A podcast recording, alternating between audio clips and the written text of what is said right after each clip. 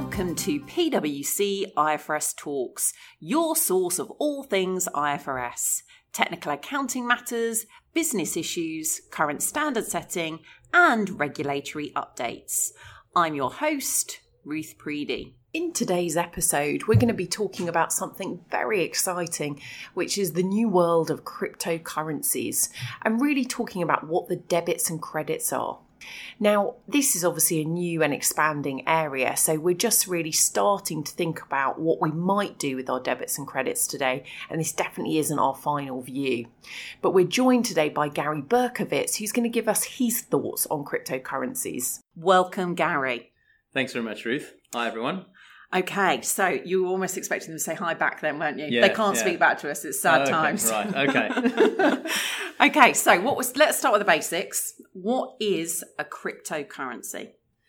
Okay, that's a great question. So, obviously, we're accountants, and this is about the accounting. So, I could probably try and convince everyone I knew what I was talking about in detail about cryptocurrencies, but uh, try and keep that brief. I think, in its simplest form, a cryptocurrency is really just a medium of exchange, like uh, like the US dollar.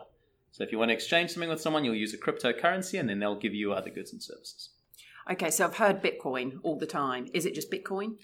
No, so Bitcoin is one of the cryptocurrencies out there. And then if you want to get even more technical, cryptocurrencies are then based on that blockchain technology. And that's about as much as I know about blockchain. So again, it's, you know, it's a form of, of, of ledger which tells people, you know, what they own, what other people own. Um, but as to answer your question, no, uh, Bitcoin is just one of the cryptocurrencies we have. There are other cooler, funkier names out there like um, Ethereum, or maybe some folks have heard of Ripple or Litecoin. Um, I'm waiting for IFRS coin to come out, and then maybe we'll all invest. But uh, yeah, it's just uh, they're all they're all types of, of cryptocurrencies. Okay, so in my basic uh, mind, rather than having money in a bit of paper, I basically got some sort of digital currency. Yeah, yeah. So um, uh, so, like the US dollar, uh, a cryptocurrency has no no intrinsic value. So it's not like you can exchange it for another commodity like gold, just just like a US dollar. But there are some very important differences, um, and I think it's important to understand them because it, it, it makes a difference in the accounting between a, a cryptocurrency like Bitcoin and a US dollar. And and those are, for example, um, a cryptocurrency has no physical form. So I can, you know, get my dollars and you know show everyone and impress them with my dollars. I can't do that with a cryptocurrency because it's only digital. It only exists um, online. It's also another very important thing. It's not legal tender, so I can't. You know, it's not backed by any government authority. It's kind of created in the air. So that's also very important. And and as part of that, it's it's not um, its supply isn't determined by a central bank, um, and all the transactions are actually uh, entered into and validated by the users on the system rather than a central repository like a bank or an intermediary. That's that's actually the, the key uh, economic rationale behind it is that you, you you take out the middleman and therefore it adds trust and, and, and value to to the transactions. So those are those are the important things, and then also the cool bit of crypto in, in cryptocurrency, the, the reason that's there is because it's obviously all um, encrypted online, and uh, you know that, that's about as much as I know. It just just means it's very safe. Yeah. Okay. I love how you say the cool. Like we, I feel like we're cool accountants talking about this yeah, today. Yeah. The cool bit is all around the crypto.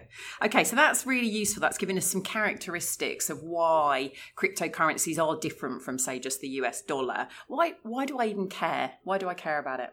Or why should I care? Why should you care? Because I mean, well, as as you know, the the latest and greatest things, a lot of people are actually investing or buying into these cryptocurrencies. I said Bitcoin is probably most of us have heard of Bitcoin, so a lot of people have bought into Bitcoin. Companies are buying into Bitcoin, and I think the reason we need to care is its popularity seems to only be growing over time, and these assets' values are actually becoming quite significant to, to potential balance sheets of what could potentially be our clients, and so why you should care other than potentially investing and making an absolute killing like a lot of people have done um, is that the accounting is probably going to become more important as these cryptocurrencies like bitcoin and others become uh, more popular and potentially get onto the balance sheets of, many of our clients I can't even afford one coin, I don't think. But no, anyway, neither, neither, can I. just to be clear, I think neither I nor Ruth are currently invested in Bitcoin. No, we are not. We're not. We're just talking Bitcoin about the debits. Any other, any other, any other cryptocurrency. Yeah, that's right. Um, okay, so we now know what it is. Obviously, the key thing we care about on this is IFRS and accounting. So, how do what accounting standard does cryptocurrency fall into? Yeah, so this is where folks might be slightly surprised and or shocked. So I think at the moment, folks would probably say that a cryptocurrency, if you're going to try and put it into a standard, is most likely going to fall into IAS2, our standard on inventory, or more likely into IAS38, our standard on intangible assets. Okay, that yeah, I wasn't expecting you to that. I was expecting you to say it was a financial asset. To be honest, why isn't it a financial asset? And that is, you know, you, you wouldn't be alone with. That's generally where most folks gravitate to. This feels like currency, and I've so got my shocked face. on. Yeah, okay, yeah, because I was waiting for the. but obviously, for those who can't see, Ruth has got her shocked face on. But uh, yeah, the reason why, unfortunately, it doesn't get into our financial asset accounting is because to get into financial asset accounting, you need to either have something that is cash.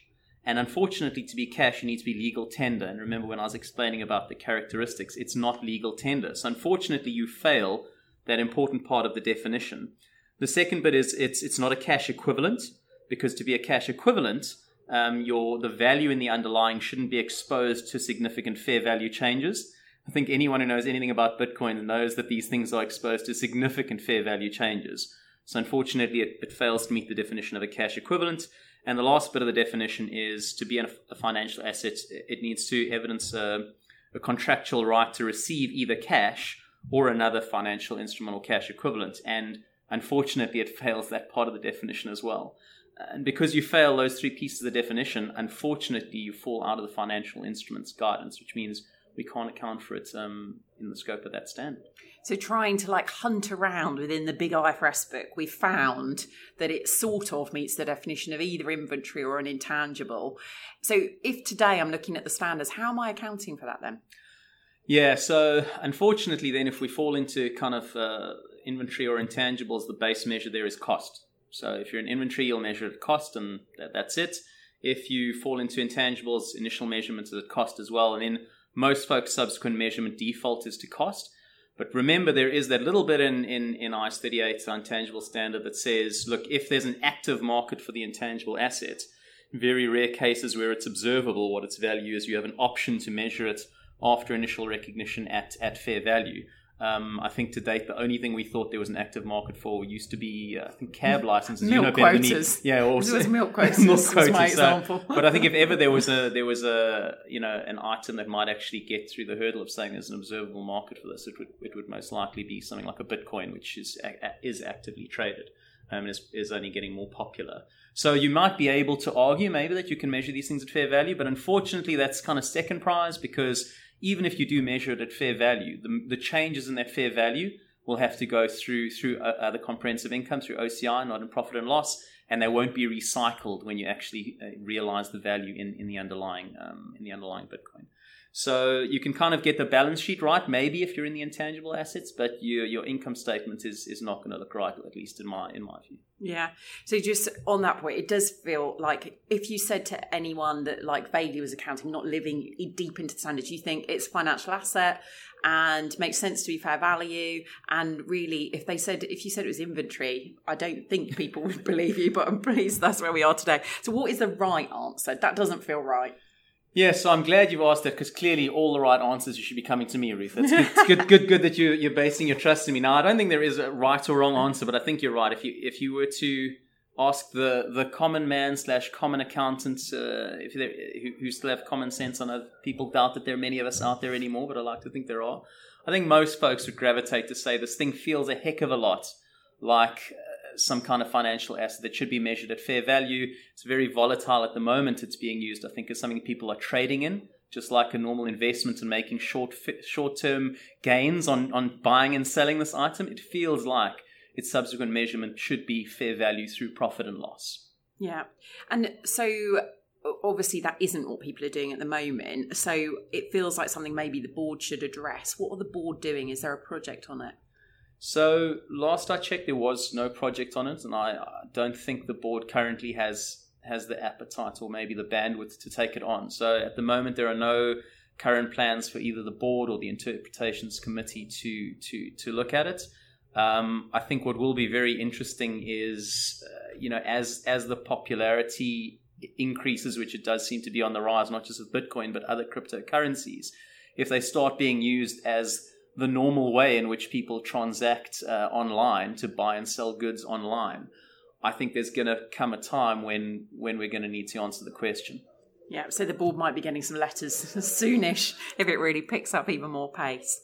Okay, perfect. So currently no board project. Um, so if I'm a company today and I've got Bitcoin, what should I be doing? You should probably be jumping for joy because the value went up, I think, about 700% in the last year. Um, but uh, I think I should probably then throw in again, neither Ruth nor I have, nor are we advocating, you know, the purchase or sales of, of Bitcoins. But I think from an accounting perspective, what you should do, I think there's, there's maybe, you know, we always say disclosure is a crutch that that shouldn't be uh, used uh, when recognition and measurement doesn't work. But I think in this case, that's probably the best you have at the moment. So to the extent that you're caught by either measuring the stuff at cost, um, either cost all the way through or revalued, but putting the, the gains through OCI, as we mentioned, I think the next best thing you've probably got is just to disclose at least what the fair value of these items are to the extent they are material. And then someone can see, okay, this was the amount that went through OCI. If it's at cost, this is its actual observable price. There's nothing prohibiting or stopping you from saying, these are the items at cost, but by the way, based on the latest exchange on this date, this was the value of a Bitcoin to give someone, a user, at least the, the, the tools they need if they would like to convert it into something at fair value through profit and loss. Brilliant. So, perfect parting tip there. I think, you know, if you're listening to this and the board hasn't got a project and it does, uh, uh, it feels like in today's accounting, uh, cryptocurrency either fits into inventory or intangibles, which maybe we don't see as such a logical accounting. Key thing is really transparent disclosure of what you've got. Is it material? And then if it's material, you know, lots of stuff to tell us what's going on there with the value. So, thank you so much for joining us today, Gary. It feels like a very exciting exciting topic to discuss cryptocurrencies and how to account for it.